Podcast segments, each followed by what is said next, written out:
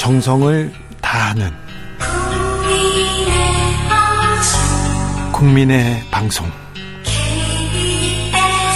KBS 주진우 라이브. 그냥 그렇다고요.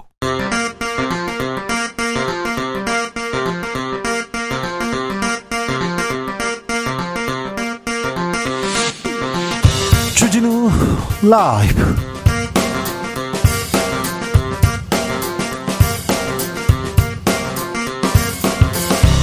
2023년 3월 30일 목요일입니다. 안녕하십니까. 주진우입니다. 한미 정상회담 한 달 앞두고 외교뿐만 아니라 안보의 수장, 국가안보실장이 경질됐습니다. 블랙핑크 때문이라고요? 진짜 그럴까요? 당직 개편 이후 민주당 상황도 물어봅니다. 김의겸 더불어민정 민주당 의원과 이야기 나눠보겠습니다. 정순신 변호사들의 학폭 문제 그리고 이어지고 있는 현실판 더 글로리 사건들 아, 새롭게 기획된 사건의 지평선 코너에서 깊고 넓게 파헤쳐 드리겠습니다. 오늘 국회에서 국민의힘 하영재 의원 체포동의안이 가결됐습니다. 언론에서는 이재명 민주당 대표에게 부담이 될 거라고 하는데 과연 그럴까요? 기자들의 수다에서 짚어봅니다.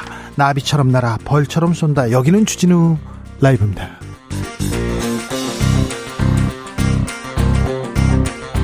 오늘도 자중차에 겸손하고 진정성 있게 여러분과 함께 하겠습니다.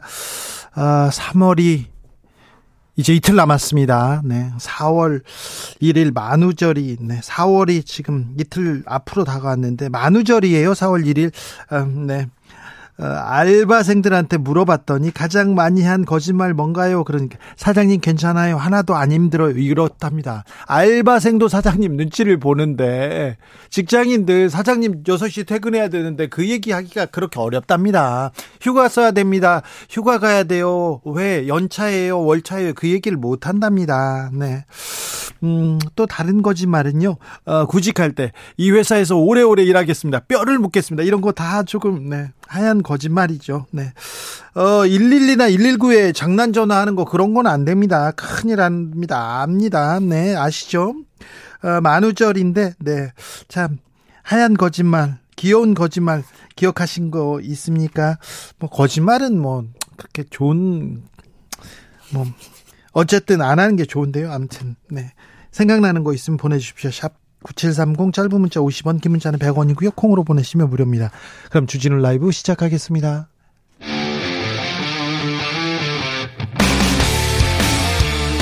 탐사보도 외길 인생 20년. 주 기자가 제일 싫어하는 것은?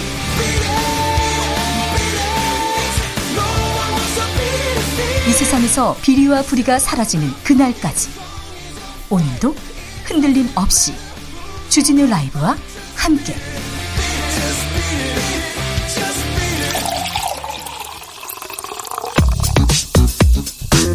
진짜 중요한 뉴스만 쭉 뽑아냈습니다. 주스. 정상근 기자 어서 오세요. 안녕하십니까. 강원도에서 산불이 발생했습니다. 네, 강원도 화천군 화천읍에서 산불이 발생해 확대되고 있습니다. 이 산림청은 오늘 낮 12시 47분에 발생한 산불이 2시간 넘게 확대돼서 오후 2시 48분을 기해 산불 2단계를 발령했다라고 밝혔습니다. 이 산불이 난 화천군 하남면은 건조주의보가 내려져 있고요. 이 산불 현장에는 최대 초속 7.2m의 강풍이 불고 있습니다.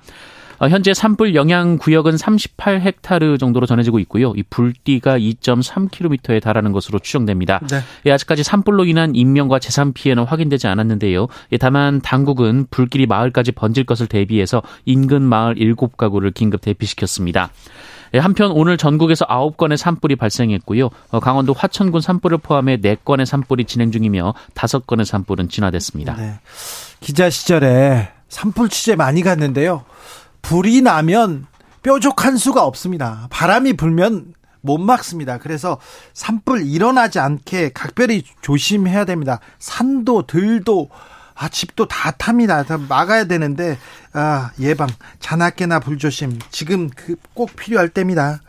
올 들어 노동자들의 실질 임금 큰 폭으로 줄었다고요? 네, 오늘 발표된 고용노동부 통계에 따르면 지난 1월 기준으로 노동자 1인당 평균 임금이 469만 4천 원으로 지난해 동월과 비교해서 0.6% 하락한 것으로 나타났습니다. 이 사업체 규모별로는 이 300인 미만 사업장은 평균 386만 9천 원으로 4만 6천 원이 올라갔지만 300인 어, 이상 사업장은 876만 9천 원으로 47만 9천 원 정도 하락했습니다. 이 같은 기간 물가 상승을 고려한 실질 임금은 지난해에 비해서 5.5%나 낮아졌습니다. 어, 이 통계는 상용 근로자들을 대상으로 하는데요. 이 노동부 측은 정액 급여와 초과 급여는 늘었지만 어, 상여금, 성과급 등 특별 급여가 지난해 1월 증가했던 기저 영향으로 감소했다라고 설명했습니다. 정상근 기자는 어떻습니까? 아 저요. 네. 네 지난해 1월과 비교하면 네. 네. 저도 좀 줄었습니다. 네. 저는 절반 줄었습니다. 아 네네. 네. 아. 그런데 공직자 재산 신고를 봤더니 어, 엄청 많이 늘었습니다. 네, 중앙과 그 지방 고위공직자 2,037명을 대상으로 한 재산 공개 내역에 따르면 그 이들 고위공직자의 1인당 평균 재산은 19억 4,625만 원으로 집계가 됐습니다. 네. 어, 지난해 말 같은 기준으로 같은 대상자의 종전 신고액과 비교하면 평균 2,981만 원이 늘었습니다. 어, 윤석열 대통령은 약 77억 원을 신고했는데요. 어, 사저인 이 서초동 아크로비스타 주택을 비롯해 부인 김건희 여사 명의의 부동산 예금이 대부분이었고요. 윤석열 대통령 본인의 재산은 예금 5억 3,739만 원이었습니다. 그런데 광역단체장 살펴봤더니요. 박형준 부산시장 10억 원 늘었고요. 김영록 전남지사 8억 원 늘었고요. 김진태 강원지사 6억 원 늘었고요. 오세훈 서울시장 5억 원 이상 증가했습니다. 장관 중에도 2억, 3억, 4억 이렇게 아, 재산 늘었다고 신고한 사람들 많았는데 어떻게 하면 몇 달 만에 막 5억씩 10억씩 느는지 참 신기한 일입니다. 이거 민생 정보로 좀 알려주시지 국민들 재산 어떻게 하면 늘어요 이거 좀 알려주셨으면 하는 생각이 좀 듭니다. 윤석열 대통령이 일본 정치인들 만난 자리에서 후쿠시마 오염수 방류에 대해서 얘기를 했다 그런 일본 보도가 나왔어요? 네, 일본 교도통신의 보도인데요. 그 윤석열 대통령이 지난 17일 일본을 방문했을 때 스가 요시히데 전 일본 총리 등이 후쿠시마 오염수 방류에 대한 이해를 구하자 어, 시간이 걸리더라도 한국 국민의 이해를 구하겠다라는 말을 했다는 내용이었습니다.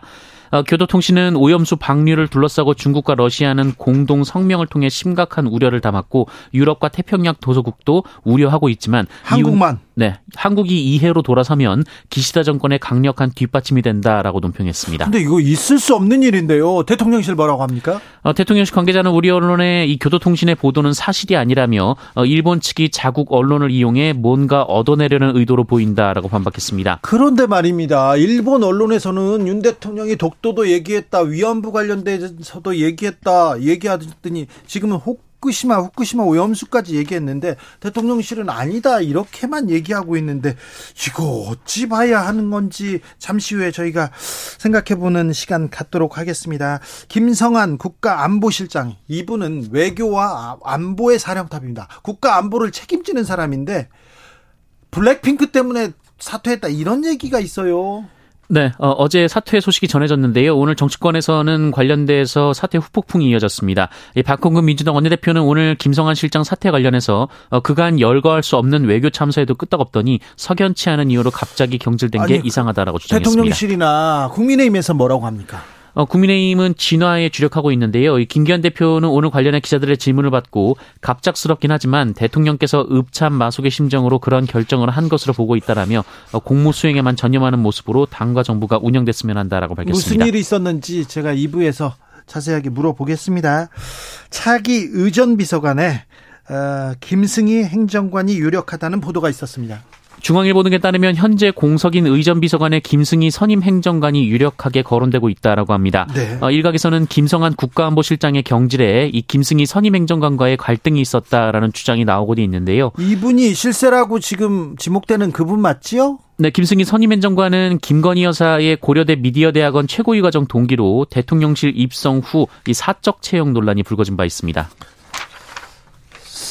지켜보겠습니다. 50억 클럽 특검법 법사위에 올라갔습니다.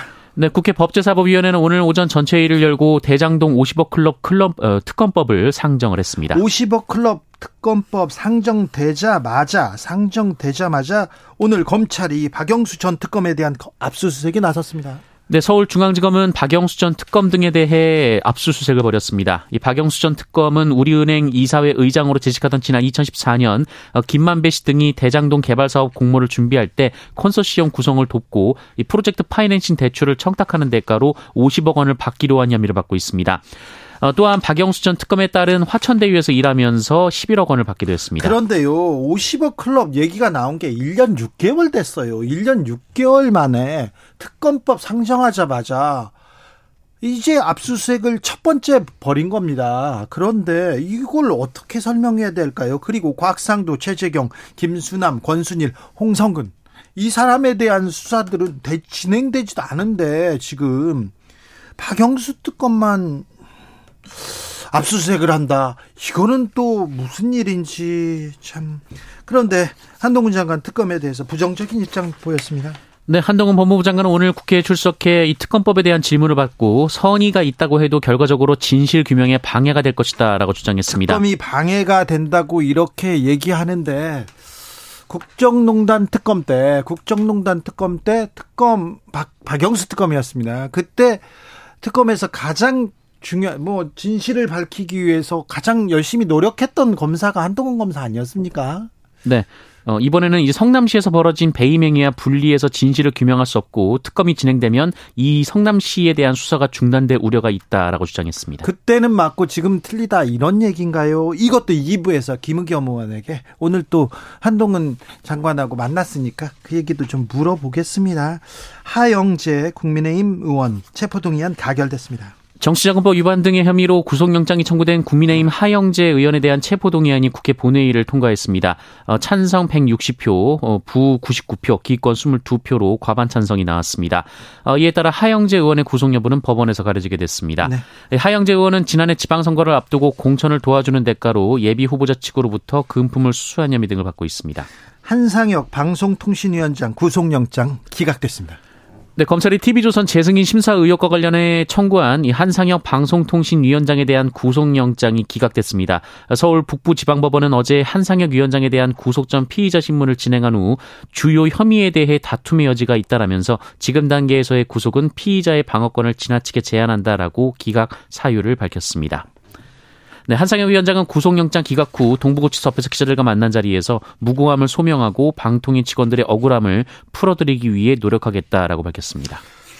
한상혁 위원장이 받고 있는 의혹들, 어, 언론에 나온 의혹과 영장에 나온 의혹들이 다 다릅니다. 그, 다릅니다. 그래서 영장이 나오지 않을 거다. 이렇게 법률적으로 이렇게 해석하는 분들 많았는데 기각됐습니다.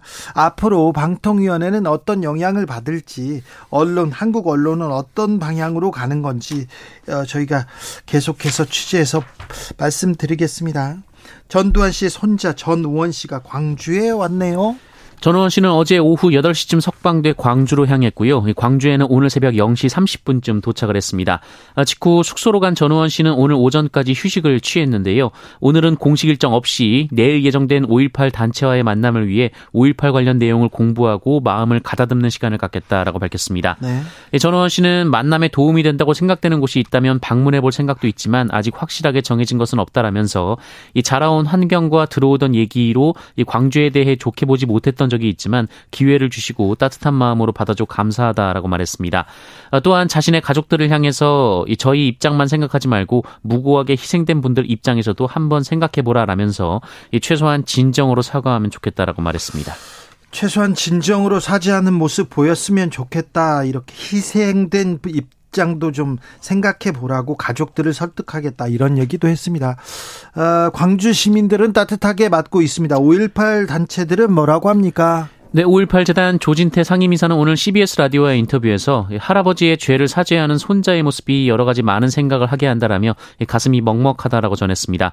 조진태 이사는 후손이 무거운 죄값을 치를 수밖에 없다는 걸 안타깝지만 실감하고 있다라면서 따뜻한 마음으로 맞이해 함께 대화를 나누고 이 묘지 참배에 동행해서 사과, 사죄, 참배를 함께 할 것이다라고 말했습니다. 내일은 5.18 묘역에 참배하고 그리고 또 어, 국민들에게 이야기하는 시간도 갖겠다고 하는데 네. 전두환 씨 손자의 어, 행보 어떤 의미를 또 남길 수 있을지 그리고 어, 풀지 못한 과거사 문제, 사죄 문제, 그리고 비자금 문제는 어떻게 실마리를 풀 수 있을지 저희가 계속해서 주목해야 될 부분인 것 같습니다. 대법원이 누진세 효력 인정했네요. 네, 어, 대법원 2부는 오늘 주택용 전기요금에 적용되는 현행 누진제는 정당하다라고 판단했습니다. 어, 박모 씨 등 87명이 한국전력공사를 상대로 낸 전기요금 부당이득 반환 청구 소송에서 원고 패소로 판결한 원심을 확정했는데요. 이 전력 사용량이 많을수록 요금이 비싸지는 누진제는 1973년 어, 1차 석유 파동을 계기로 이듬해 말에 처음 도입됐는데 어, 정작 산업용 전기요금에는 누진제가 적용되지 않아서 형평성 논란이 제기된 바 있습니다. 어, 앞서 1심과 2심은 전기요금 약관이 사용자에게 부당하게 불리한 것은 아니고 한정된 필수 공공재인 전기의 절약 유도와 어, 적절한 자원 배분 등 사회 정책적 목적상 어, 누진세가 필요하다라고 판단했는데요. 이 대법원도 이런 하급식 판단이 옳다고 인정했습니다. 음, 이제 미혼부도 자녀의 출생 신고할 수 있게 됩니다. 네, 아이가 출생한 후 미혼부가 된 남성들도 이제 출생 신고를 할 수 있게 될 것으로 보입니다. 지금은 혼외 관계의 경우 이 태어난 아이의 출생 신고는 생모만 할 수가 있는데요. 어, 이 현행법이 헌법에 어긋난다라는 헌법재판소의 결정이 나왔습니다. 헌재는 전원일치로 가족관계 등록법 제46조 2항이 헌법에 불합치한다라고 판단했습니다. 헌재는 태어난 즉시 출생 등록될 권리는 기본권임을 명확히 했고요. 네. 현행법은 혼외 관계에서 태어난 아이에게 해당 권리를 보장하지 못한다라고 지적했습니다. 네. 어, 이에 혼외자가 사회보험, 사회보장 수급을 제대로 받지 못하고 주민등록이나 신분 확인이 필요한 거래를 하기도 어렵고 상대적으로 학대당하거나 유기되기 쉽고 또 범죄의 표적이 될 가능성이 높다라고 했습니다. 예, 앞서 대법원도 2020년 이 미혼부의 출생 신고권을 인정한 바 있는데요. 헌재는 2025년 5월까지 아예 법을 개정할 것을 주문했습니다. 세상은 점점 전진하고요. 법은 천천히 그 뒤를 따라오는 것 같습니다. 주스 정상근 기자와 함께했습니다. 감사합니다. 고맙습니다. 정상근 기자. 네. 최근에 했던 거짓말이 있어요? 만우절 거짓말 기억나는 거짓말 있습니까? 아 방금 고맙습니다가 거짓말이었어요. 아, 이 누구한테? 항상 고마워해야죠. 네, 아 진행자분께. 네. 그렇죠. 잠시만요. 제가 아 네. 고맙습니다. 네, 네, 알겠습니다. 여러분께는 고맙다고 저한테는 아니라고요. 알겠어요. 두고 봅시다. 정상인 기자. 얼른 가세요. 자, 거짓말에 대한 추억. 하얗고 귀여운 만우절 거짓말에 대한 기억. 네, 듣고 있습니다. 김태형님, 거짓말은요, 아, 국회의원들이 최고입니다. 국민을 위한다는 말은 1년 내내 거짓말인 것 같습니다. 얘기하는데. 그, 그런 것 같아요. 국민을 위해서, 국가를 위해서, 정치인들 얘기하는데, 생각해보면 다 공천을 위해서, 자기 이익을 위해서, 국민은 어디 있는지 모르겠다. 이런 지적입니다. 9369님 학창시절 만우절이면 책상에 거꾸로 앉았던 기억나네요. 네. 사류고사님, 저는 만우절이 생일입니다. 진짜 생일인데 안 믿고요. 거짓말이라고 생각하는 사람 많았어요. 미리 축하해 주세요. 사류고사님 축하드립니다. 8649님, 고등학교 때 짝꿍인 친구가 저보고 사귀자고 했습니다. 결국엔 거짓말이었는데 잠시나마 설렜던 기억이 납니다. 그 친구 잘 지내고 있겠죠? 네. 이게 뭐 그 신세대 트렌드라면서요. 만우절 때 고백하는 거. 네. 1505님, 작년 4월 1일에 만우절에 코로나 진단 받아가지고 학교에 있는 아이에게 문자를 알렸더니 만우절 거짓말이라고 안 믿더라고요. 그게 벌써 1년인데 얘기합니다. 지금 코로나 걸린다는 사람들도 있어요. 적지 않습니다. 그러니까 조심하셔야 됩니다. 독감 걸렸다는 사람 더 많습니다. 그러니까 조심하셔야 됩니다. 각별히 지금 조심하셔야 됩니다. 9838님 작년에 와이프가 친정에 일주일 있다가 온다고 했거든요. 퇴근하고 집에 갔는데 있더라고요. 깜짝 놀랐습니다. 그런데 좀 슬퍼 보이네요, 이 목소리. 왜, 왜 그러시죠? 네. 어, 2423님, 여보, 난 다시 태어나도 당신이랑 결혼할 거라. 결혼할 거란 그거 하얀 거짓말. 이거 한 달에 한 번 정도는 하는 거짓말입니다. 한 달에 한 번씩 해요? 아우, 그래도 로맨틱 하시네요. 네. 교통정보센터 다녀오겠습니다. 김민혜 씨.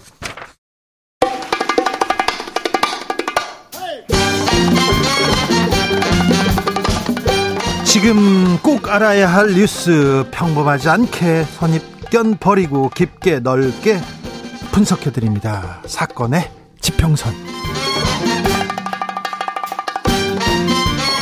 주진우 라이브에서 야심차게 새 코너 준비했습니다. 사건의 지평선. 지평선을 넓혀줄 아, 두분 모셨습니다. 이슈 팀장 김한 한결의 기자 어서 오세요. 네 안녕하세요. 법조 팀장 손정혜 변호사 어서 오세요. 안녕하세요. 손정혜입니다. 네. 이슈 팀장, 법조 팀장 어, 괜찮습니까? 명칭은? 아주 좋아요. 아. 살면서 팀장 달아주시다니. 네. 저희 회사는 이슈 팀이 있었는데 네. 그때도 못 해본 팀장. 아, 네. 네. 어, 팀장님 하기 싫으면 실장 하시면 됩니다. 아. 네. 블랙핑크 얘기만 아. 안 하면 됩니다. 네. 네. 어, 경질 없습니다. 아. 네. 없습니다. 팀장으로 가겠습니다. 어, 참 아무튼 잘 부탁드리겠습니다. 어, 특별히 손정혜 변호사님한테 큰 기대 있습니다. 아, 아 분발하겠습니다. 네, 김한 네. 기자는 워낙 워낙 잘하니까요. 아. 어, 민한 기자인데 네. 김한 이름도 김한이에요. 네, 미남 아니고요. 네. 네. 미남으로 오해하시는 분들이 종종 있어요. 민완. 네. 예. 저 발음 잘했어요. 네, 잘했습니다. 네, 알겠어요. 네. 자, 이 코너에서는 사회면에 등장한 사건 사고 자, 이렇게 흘러보내면 안 됩니다. 너무 이슈가 많아서, 너무 뉴스가 많아서 흘려보내지 말고 좀, 좀 꼬집어 보고, 좀 깊게, 넓게, 멀리 한번 분석해 보는 그런 시간 갖게 되는 겁니다. 이번 오늘의 사건, 첫 사건은 정순신 변호사 아들의 학교 폭력 가해 사건입니다.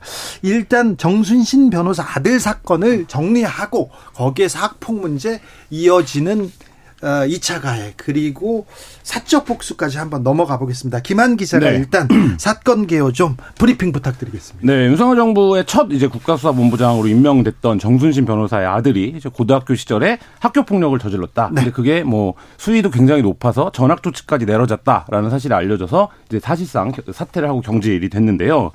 피해 학생이 있었습니다. 이 피해 학생은 굉장히 좀 극단적인 선택까지 시도를 했고 아이고, 네, 학교를 못 다니고 여러 치료를 이제 받았던 것으로 지금 알려지고 있는데 네. 이 피해 사실이 이렇게 명백한데도 불구하고 이 정순 씨 당신은 이제 검사였죠. 네. 어는 이제 법무법인을 서, 선임해서 대법원까지 사, 건을 끌고 갑니다. 아니 그때 정 검사가 서울중앙지검 인권 담당관이었다면서 맞습니다. 인권을 담 그런 사람이 인권을 담당하고 있으니 네. 검찰 인권이 아이고. 근데 이 가해 학생이 평소 친구들한테 뭐라고 얘기했냐면 이제 우리 아빠가 검사라는 걸 굉장히 자랑을 하는 네. 거예요. 그 아빠가 굉장히 아는 사람이 많다. 뭐 판사랑 친하면 나는 재판에서는 무조건 이긴다. 뭐 이런 얘기를 이제 친구들한테 공공연하게 했다는 거죠. 그러니까 이 얘기는 뭐냐면 단순히 뭐 검사의 아들이어서 문제가 아니라 이 아들이 본인이 어떤 가해를 저지르면서도 나는 검사의 아들이기 때문에 네. 처벌되지 않는다. 나는 힘이 세다. 이런 인식을 보여줬다라는 거예요. 피해 학생은 결국에는 심각한 공황 증세, 공황 증세 끝에 이제 극단적인 선택을 시도를 했고 결국 이제 학교 폭력 위원회가 이 가해 학생 정순신 변호사의 아들을 이제 진학 전학을 결정을 했는데 뭐 여기에서도 재심을 청구하고 또 행정 소송 가능하고 집행 정지 신청 내고 뭐 가능한 모든 법적 대응. 그러니까 이게 법을 잘 아는 법을 기술적으로 잘 활용할 수 있는 사람만 할 수 있는 네. 대응을 이제 했던 거죠. 아이고 참 살다가요. 네. 기사 쓰면 쓰는데 깡패들이 이렇게 찾아올 때도 있어요. 협박할 때도 있고 어디에서 몰려와서 데모할 때도 있고 그런데 가장 가장 골치 아픈 게 소송을 하는 거예요. 음. 큰 로펌, 네. 대형 로펌에서 이것저것 아, 집요하게 따지는데 그게 그렇게 복잡하고 아 그렇게 고통스러웠습니다. 자, 법조팀장님 이 사건 소송은 어떻게 진행됐습니까? 일단 소송이 1, 2, 3심까지 진행된 좀 이례적인 케이스입니다. 음. 간혹 이렇게 이제 치열하게 다퉈지는 학교 폭력 사건도 있지만 보통 뭐 소송하면 이렇게 합의를 한다던가 중재를 한다던가 끝나죠. 어, 일단 대법원은 사실은 법률심이기 음. 때문에 네. 이제 2심까지 결론이 확정이 되면 사실 대법원까지는 좀 포기하는 경우들이 왕왕 있죠. 왜냐하면 음. 소송 비용에 대한 부담도 굉장히 많아지고 또 절차가 길어지면 길어질수록 양쪽에 이제 받는 스트레스가 많기 때문인데요. 이 사건은 일단 1, 2, 3심까지 이제 모두 진행이 됐었고요. 중간에 집행정지 신청도 했었습니다. 기각에 기각이 됐었고 그 과정에서 한 9개월 정도 이제 소송이 진행되면서 말씀드리자면 이제 피해자에 대한 보호 조치는 조금 시기가 늦어졌던 것 같습니다. 9개월, 9개월 네. 동안 그럼 가해 학생하고 그 같은 학교에서 계속 이렇게 지켜보고 있어야 됩니까? 우리 아빠 검사야. 우리 아빠 판사들하고 친해. 판사하고 친하면 다 끝나. 이렇게 얘기하는 얘기를 그때 네. 들었을 거 아니에요.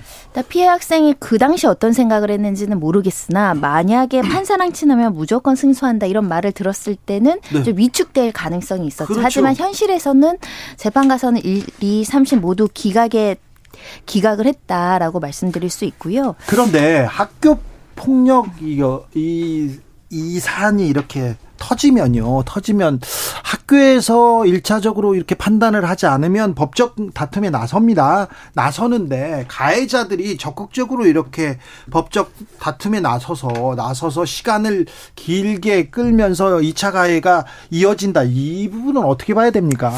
이렇게 보셔야 될 것 같습니다. 학교 폭력 사건이 이제 아이들의 인생에 굉장히 중요한 이슈가 되다 음. 보니까 요즘 학교 폭력 이슈가 너무 뜨거운 것도 사실은 사회적으로는 좀 지양될 방향이에요. 네. 왜냐하면 음. 요즘에 최근의 트렌드는 경미한 학 폭으로 처분을 받아도 이 처분을 비밀 유지 조항을 거느냐고 수천만 원이 오가는 음. 경우도 꽤 있습니다. 그래요? 왜냐하면 제가 꼬마 손정인데 우리 부모가 얘가 이제 뭐 어떤 실수나 어떤 잘못으로 아주 어릴 때 초등학교 중학교 때 학폭을 가할 수도 있잖아요. 그래서 음. 어떤 처분을 받았습니다. 네. 합의라는 조건으로 이 부분은 내가 처분을 발개받지만 앞으로 성장하는 손정에 대해서 이 사실을 함구할 것을 조건으로 거는 거예요. 아, 연예인이 될 수도 있고 정치인이 음. 될 수도 있고 사회 중요한 인사가 됐을 때 그런 소송을 한다고요? 아니 그러니까 합의를 그렇게 한다는 네. 거죠. 음. 그만큼 아이 미래에 대해서 어떻게 될지 부모들이 알 수 없으니 조금이라도 희망이나 가능성이 있으면 일단 다퉈 보시는 음. 분들도 있고요. 예. 사실은 가장 중요한 건 피해자를 보호하고 반성하고 재발 방지 중점이 있어야 되지만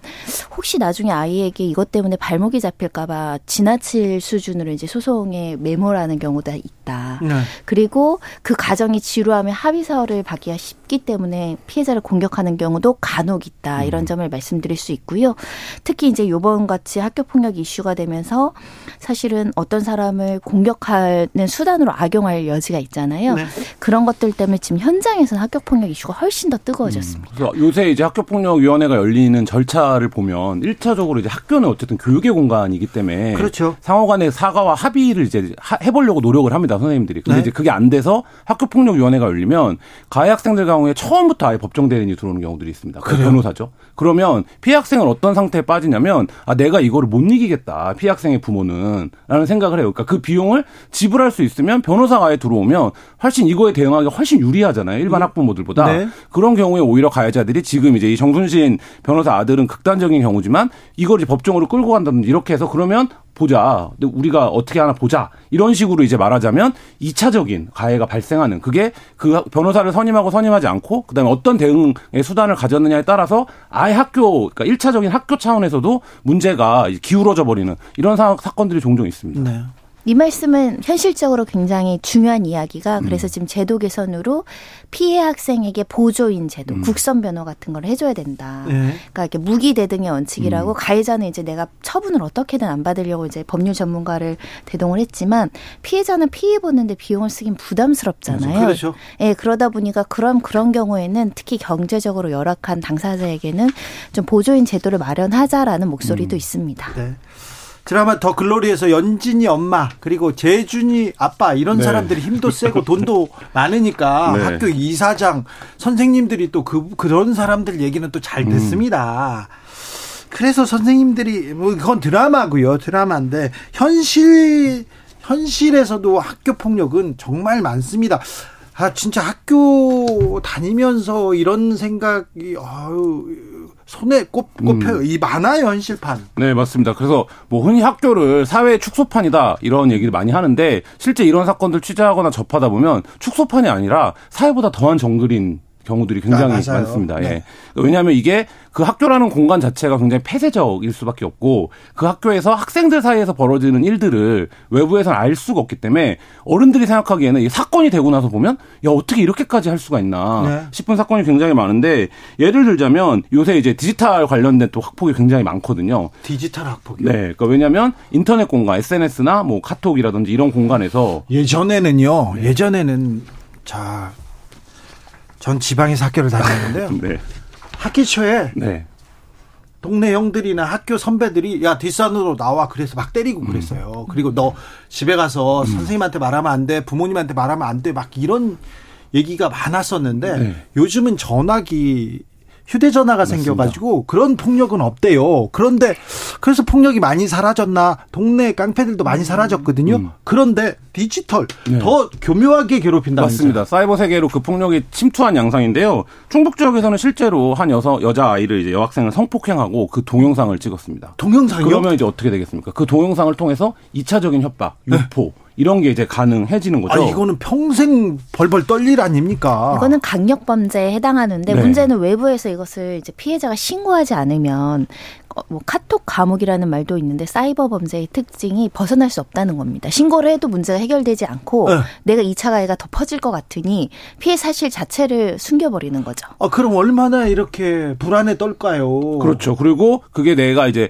성폭행을 당한 것도 엄청나게 큰 강력 범죄인데 그 동영상이 유포되기 시작하면 내가 끝까지 그 동영상의 유포를 막을 수 있을까 이런 불안에 빠지고 이 학생들이 제일 심리적으로 공황 상태 에 빠지는 게 뭐냐면 주변에서 알게 되면 어떡하지? 아, 주변에서 그렇죠. 보면 그렇죠. 어떡하지? 예. 이 상태가 그 피해 학생이 무엇도 대처하지 못하게 만드는 심리 상태로 몰아가게 되거든요. 근데 이제 그런 사건이 지금 벌어졌는데 이 경찰이 이제 인지를 하, 접수를 한 거죠. 그래서 결국에는 이 피해 학생의 심리적 안정 뭐 이런 것들을 도모하긴 하는데 사실 이 부분에 대해서도 뭐 이 피해 학생의 포해가 회복될 수 있는 것이냐, 회복될 수 있는 성질의 것이냐, 이 부분에서 디지털 범죄가 되면 되게 굉장히 어려워집니다. 이런 사건에 빠진다면, 이런 사건을 접했다면 신고해야죠. 어른한테 신고하고 법적으로 또 법적으로 해결하려는 무슨 노력을 해야 될 텐데요. 이 성범죄는 그래서 좀 강도가 높은 수준의 학교 폭력이니까 요즘에는 음. 어, 연령이 아주 낮지 않느냐 그래도 체포하고 구속하려는 음. 경향이 있습니다. 네. 왜냐하면 학교 학교에서 분리 조치를 해줘야 되는데 분리 조치가 3일이에요. 음. 3일이요? 예, 성폭력을 당한 가해자랑 3일이면 분리를 3... 해달라고 요청을 해도 최장 3일로 규정이 되어 있어요. 3일 동안 상처가 아뭅니까? 어떻게? 예, 그래서 요즘엔 오히려 이제 경찰로 가는 거죠. 음. 경찰로 가면 체포 구속해서 어찌됐든 그 학교 폭력 절차에 의한 분리가 아니라 형사적 분리. 절차로 분리가 가능하기 때문인데요. 네. 문제는 경미한 사건인데 분리되지 않는 사건들도 사실 심각한 문제이고 네. 이런 성범죄가 접수됐을 때 즉시 수사해서 신속하게 체포하거나 신변 처리하는 게 굉장히 중요하거든요. 그렇죠. 근데 미성년자는 아무래도 음. 약간 강력 사건이라고 하더라도 부모가 있고 대리인이 있고 또 미성년자에 대해서 수사를 해야 되는 게 또 신속하게 이루어지지 않는 경우가 꽤 있어서 그런 부분에 대해서는 피해자가 보호를 더 받아야 된다. 음, 그렇죠. 생각합니다. 경찰의 인식도 조금 바뀌어야 되는데 맞습니다. 이런 일이 있을 때 아이고 애들이 그럴 수도 있죠. 무슨 애들이 그럴 수가 있어요. 그, 애들이 그 학교 폭력의 무서운 게 뭐냐면 또래 집단에서 그런 이제 말하자면 조금 기성세대들이 자기의 감각으로 아니란 판단을 해버리면 그 학교 폭력의 사실이 소문이 납니다. 근데 네. 학교는 굉장히 극단적인 평판 사회거든요. 그렇기 때문에 이 피해자들이 오히려 그 기간이 길어지거나 분리가 되지 않으면 더 위축되는 상황이 현실적으로 발생을 하기 때문에 이게 이제 말한 대로 최근에 인식이 많이 개선되긴 했지만 더 적극적인 개입이 이루어지지 않으면 그러니까 예를 들면 어 그 피해 학생은 자기가 피해받은 사실을 알리고도 더 큰 피해를 받게 되는 이런 이제 악순환에 빠지게 되는 거죠. 예. 아, 경찰, 경찰의 인식이 좀 바뀌어야 됩니다. 어른들의 인식이 중요해요. 어른들의 문제입니다. 아이들의 문제가 아니라 모든 아이들의 문제는 어른들의 문제이기도 합니다. 얼마 전에 그런데 일진들아 안녕 그러면서 SNS에 과거 학폭 폭로하는 그런 글이 하나 화제가 됐었는데 그 네. 사건은 어떤 사건이에요? 그러니까 이것도 최근 들어서 좀 잦아지고 있는 유형의 사건인데요. 페이스북 페이지에 뭐 어떤 특정 지역 소식을 전해드립니다. 네. 이런 페이지가 있습니다. 지역 커뮤니티라고 말할 수 있겠죠. 네. 이런 커뮤니티에 익명으로 어떤 사람이 요즘 넷플릭스 드라마 아까 언급하셨던 더글로리 언급을 하면서 인기가 정말 좋은데 이거 봤냐 너네. 근데 이 사람이 지칭하는 대상이 누구냐면 일진무리입니다. 네. 자기를 괴롭혔던. 그러니까 이 일진 무리가 뭐 폭행, 폭언, 금품 갈취를 당했는데 뭐 대리 시험을 자기가 보기로 했고 성희롱 발언을 하라고 시켜서 억지로 이제 그런 발언을 어, 하기도 했다는 거예요. 그리고 뭐 구체적인 사례들도 적었습니다. 뭐 담배 심부름도 시키고 뭐 용돈을 적게 받는 날에는 어, 부모님한테 욕을 들으면서 그거를 이제 자기가 더 받아야 했고 반항도 못 했고 이랬는데 충격적인 게 이것도 이제 더글로리의 장면을 연상시키는데 이 일진 무리들이 굉장히 잘 살고 있다는 겁니다. 요새 이제 SNS를 통해서 자기 삶을 이제 보여주는 일들이 많잖아요. 네. 그걸 보니까 애 낳고 애 키우고 아무 일도 없었던 것처럼 행복하게 살아가고 있더라. 이런 거를 이제 글에 올렸고 어, 이 부분을 제가 이제 고발을 하는 어, 어떤 증언이라든지 뭐 이런 것들을 구체적으로 이제 거기에 남겨둔 거죠. 이거 법적으로 어떻게 좀 풀어야 되는 것 같은데요. 그래서 사실 초기 대처가 굉장히 중요합니다. 이거 이제 과거에 95년생이라고 하면 그 당시에 조사도 이루어지지 않았을 것 같고요. 네. 처분 결과도 남아 있지 않았을 겁니다. 네. 그래서 법률적으로 피해자들이 어떤 뒤늦게라도 손해배상 청구를 하거나 어떤 제재를 하려고 하더라도 오히려 피해자가 소송 위험한 무는 결과가 초래되거나 명예훼손으로 고소되는 경우들이 꽤 많죠. 예. 그래서 이제는 그럴 수 없다. 이제는 음. 조사도 확실하게 해야 되고 처분 결과나 이런 것들도 기록을 조금 남겨 놔야 된다 이런 목소리도 굉장히 많은데요.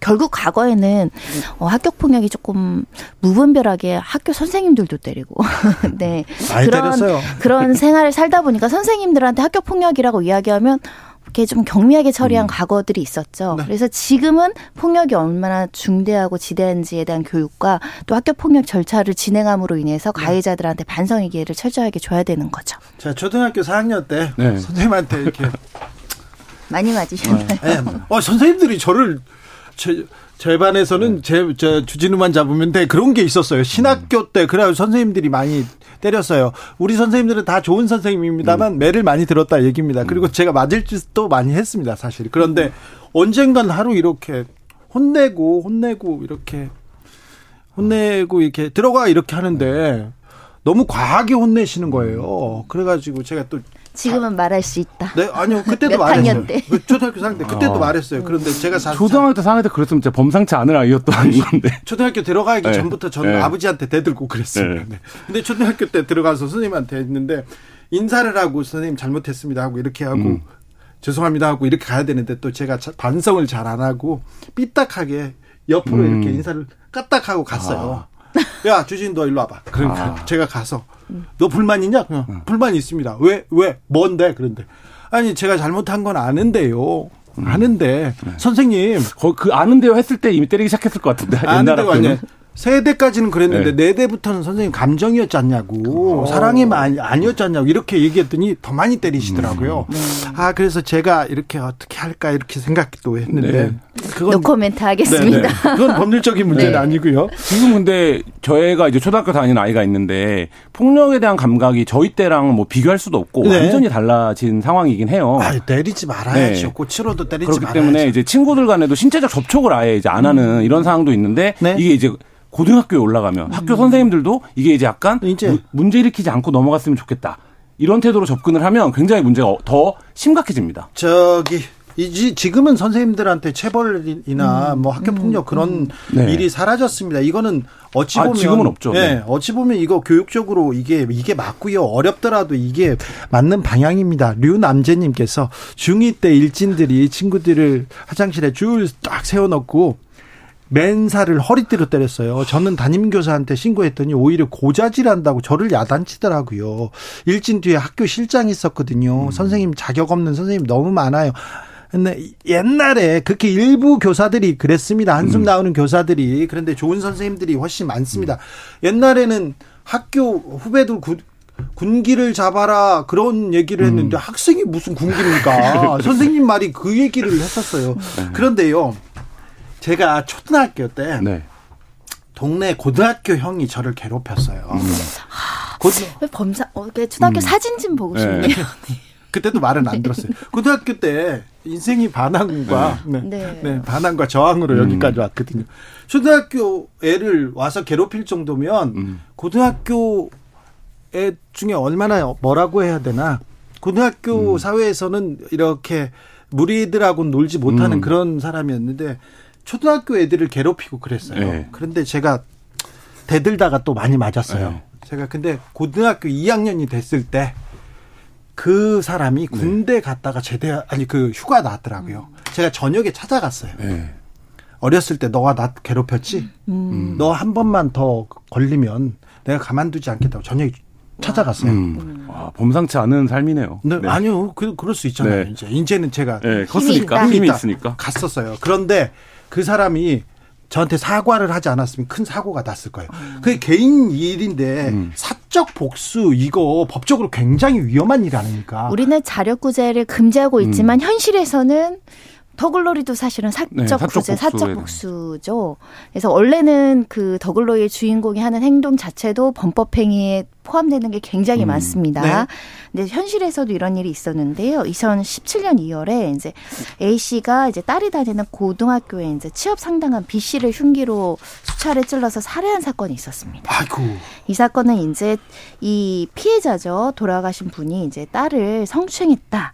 그런데 그 문제가 제대로 해결되지 않고 법이 무색하다 가만히 안 둔다 이런 휴대전화 문자 메시지를 보낸 다음에 흉기를 챙겨서 이 성추행을 했던 가 해자로 음. 보이는 그 피해자 그러니까 여기에선 가해자지만 여기서도 피해자인 그 사람에 대해서 이제 어 살인 행위를 했고요 징역 10년을 선고받은 음. 사건도 있었습니다. 네.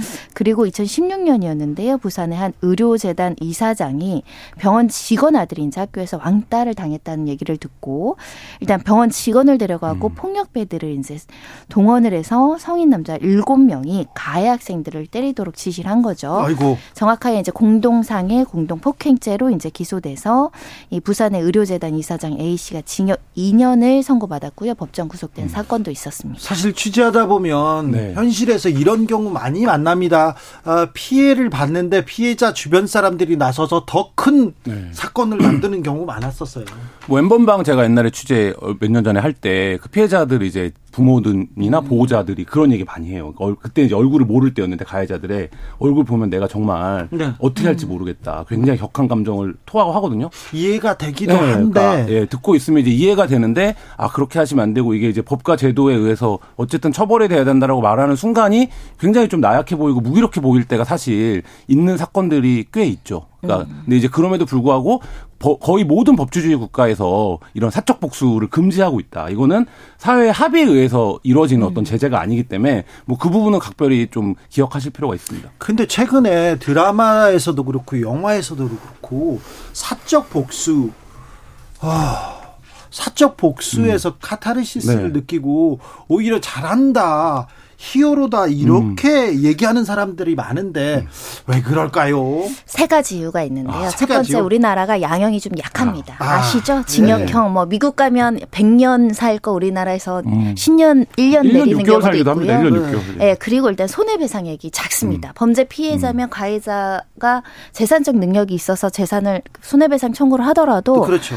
뭐 1억을 넘기가 음. 쉽지가 않으니까 1억만 안 아. 넘냐면 천만 원, 2천만 원이 천만 원짜리도 뭐 많이 부직 이 수입니다. 네. 그러다 보니까 이게 이제 법으로 해결하는 것이 시원하지 않는다라는 느낌이고 네. 아까 집행정지 그 행정심판 사건에서 보셨지만 1, 2, 3심까지 끌고 음. 가는 거예요. 그럼 네. 절차가 너무 지연됨으로 인해서 거기서 스트레스를 받으니까 음.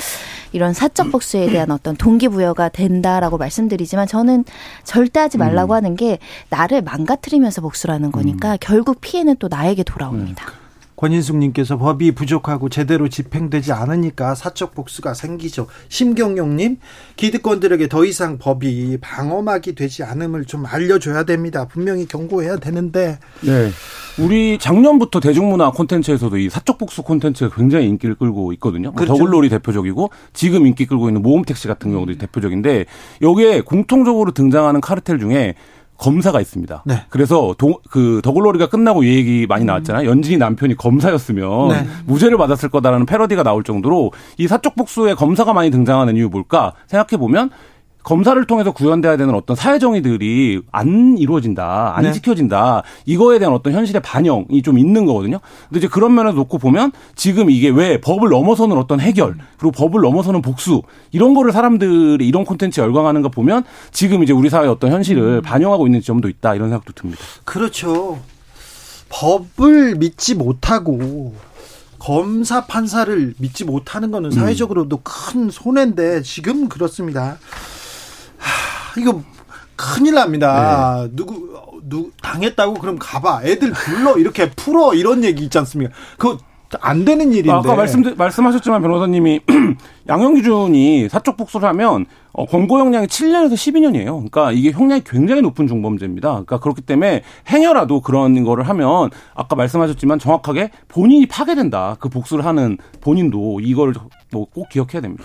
저 더글로리에서는 송혜교 대신에 네. 그 가해자들끼리 서로 이게 물고 물리면서 이렇게 음. 아름답게 이렇게 마무리가 되는 경우도 있어요. 음. 아름답게가 이게 권선징악이라는 말입니다. 네. 그렇게 해결되지만 현실에서는 그렇게 안 되거든요. 근데 거기 드라마에서 중요한 부분이 나 어, 형사가 얘기를 듣다가 음. 늦었지만 18년 지나서 듣는다고 했나요? 음, 마지막 장면. 어, 말을 들어준다. 음. 들어야죠. 그러니까 사법 절차에서 뭐가 문제냐? 피해자의 목소리가 절차에 참여를 못하는 겁니다. 검사도 피해자를 직접 만나는 일 별로 없거든요. 네.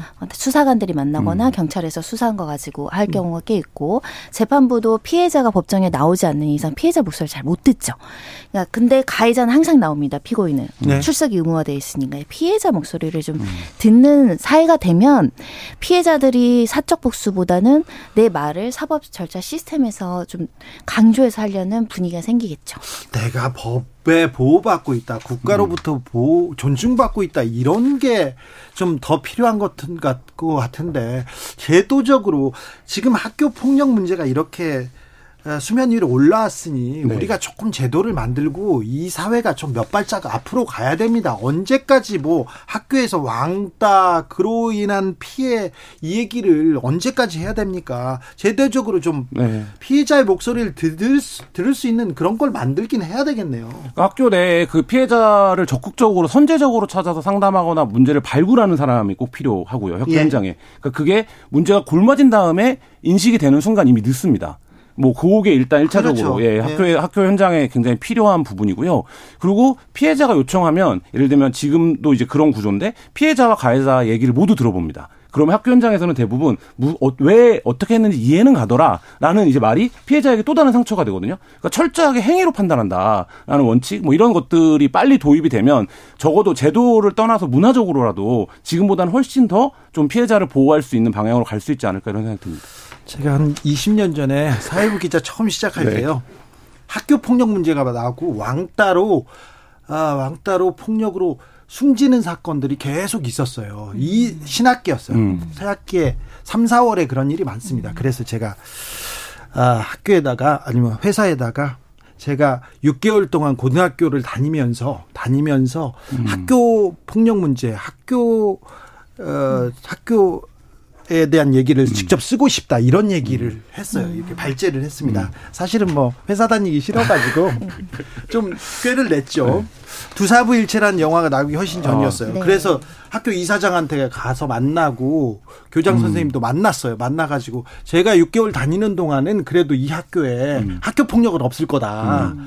아무리 봐도 저도 학교 다닐 때 문제아였는데 제가 문제아가 보기에도 지금 문제 아들은 이해할 수가 없다 그런 얘기를 했었는데 교장 선생님이나 다른 선생님들이 싫어하더라고요. 아, 외부인 음. 들어오는 거 좀 싫죠. 네. 그래서 만들어진 제도가 학교 전담 경찰관이죠. 전담 경찰관이요? 네. 있는데 네. police 경찰이 네. 있는데 사실은 이분들은 문제가 발생하면 이제 와서 이제 정리하는 그런 역할이지 사전에 관찰해서 뭔가를 예방하거나 하는 거는 좀 실질적인 한계가 있죠. 그런데 아이들이 학교 생활을 하면서 아, 쟤 때문에 불편해요. 저 친구가 음. 저를 왕따 시켜요. 이런 얘기를 좀 스스럼 없이 할 수 있는 그런 얘기할 수 있는 사람이 필요하긴 합니다. 맞습니다. 그러니까 그게 이제 상담교사 제도라든지 아니면 이제 그 역할을 더글로리에서 나오지만 보통은 이제 보건교사 음. 그러니까 왜 이제 오거나 보건실에 오거나 하면 왜 그러는가 이제 보건교사 관심을 가지고 하는데 그거를 훨씬 더 적극적으로 제도화할 필요가 있고요. 지금 말씀하신 school police는 어쨌든 police라는 말이 붙어 있는 데서 느낄 수 있듯이 아유. 사건이 나야 됩니다. 사건이 나는 거를 이제 모니터링하는 거기 때문에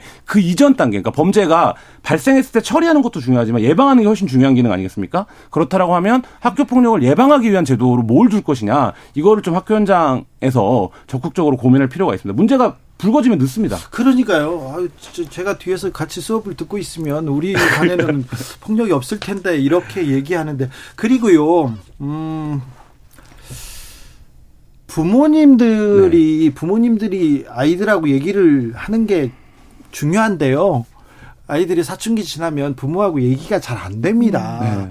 어찌 방법을 우리 아이는 잘 다니고 있나 이걸 어떻게 이렇게 알아, 알아 야 할까요? 그게 굉장히 어려운 문제인데 기본적으로는 성범죄도 그렇고 학교 폭력도 그렇고 내가 이 얘기를 부모에게 어른에게 하는 게 나에게 구제 신호라고 음. 받아들여져야 가장 되거든요. 중요하거든요. 네. 근데 지금 이제 우리가 아이들을 키우는 문화나 풍토에서 지 많이 달라지긴 했습니다만 여전히 그렇게 얘기하면 이게 바로 즉각적인 구제가 아니라 뭐 너의 행실 아니면 너의 어떤 음. 태도 뭐 이런 이제 거로 돌아올지 모른다라고 아이들이 생각하기 때문에 어 그런 측면들이 있는데 고 이제 문화 그러니까 말하자면 내가 누군가 어른에게 이 사실을 알리는 것 자체가 내가 바로 구제될 수 있다라는 확신 이런 게 좀 필요합니다. 그러니까 그게 네. 꼭 부모가 아니더라도 아까 얘기한 학교 현장에도 제가 그때 취재를 할 때 20년 전에 일진 여중생들을 취재했었어요. 그 친구들이 굉장히 비행 청소년이었거든요. 근데 야 그런 일이 있을 때 그러면 안 돼 그러면서 나한테 얘기해. 그랬더니 그 다음부터 선생님이 때려요. 그럼 맨날 전화를 하더라고요. 그럼 제가 선생님한테 전화해가지고 그 친구가 나쁜 친구는 아닌데 때리더라도 이렇게 바른 길로 이 네. 얘기를 했더니 그 친구들은 잘 지내고 지금도 잘 지내고 음. 있습니다. 들어줄 한 사람만 있 으면 네. 마음을 열 수 있는 맞습니다. 한 사람만 기댈 때가 있으면 학교 폭력을 발견하기 굉장히 적절하다 말씀드릴 수 있는데요. 네. 학교 현실에서 보면요, 학교 폭력이 주로 그러니까 학교 내에서만 학교 폭력이 일어나진 않습니다. 선생님이 못볼 음. 때, 음. 선생님이 한 명이 담당한 아이들도 많고, 선생님 화장실 갈 때, 네. 선생님이 네. 부재할 때 일이 많아서 인력의 재배치도 한번 생각해 보시고요. 들어주고 싶어도 선생님 행정 업무나 이런 것 때문에 바빠서 못하는 경우 많죠. 그렇죠. 그래서 인력의 재배치 지금 초등 인구나 중등 인구가 줄고 있 어서 네. 교사 인력이 남아요. 반이 줄어들고 있는 곳들이 굉장히 많습니다. 그런 부분도 한번 생각해 보는 것도 필요할 것 같고요. 부모들의 감수성을 바꿔야 됩니다. 요즘에 학생들은요.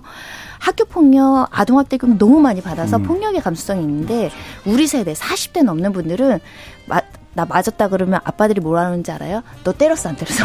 그러니까 뭔가 맞고 오는 걸 굉장히 수치스러워하는 그런 느낌도 있어요. 그렇죠. 때리고 와라 이것도 네. 아니에요. 또한 가지는 지금 강화되고 있는 게 디지털 교육을 해야 됩니다. 음. 디지털에서 어떤 일을 하면 되는지 안 되는지를 반드시 교육해야 됩니다. 사건의 지평선 김한 손정혜 두 분 감사합니다. 감사합니다.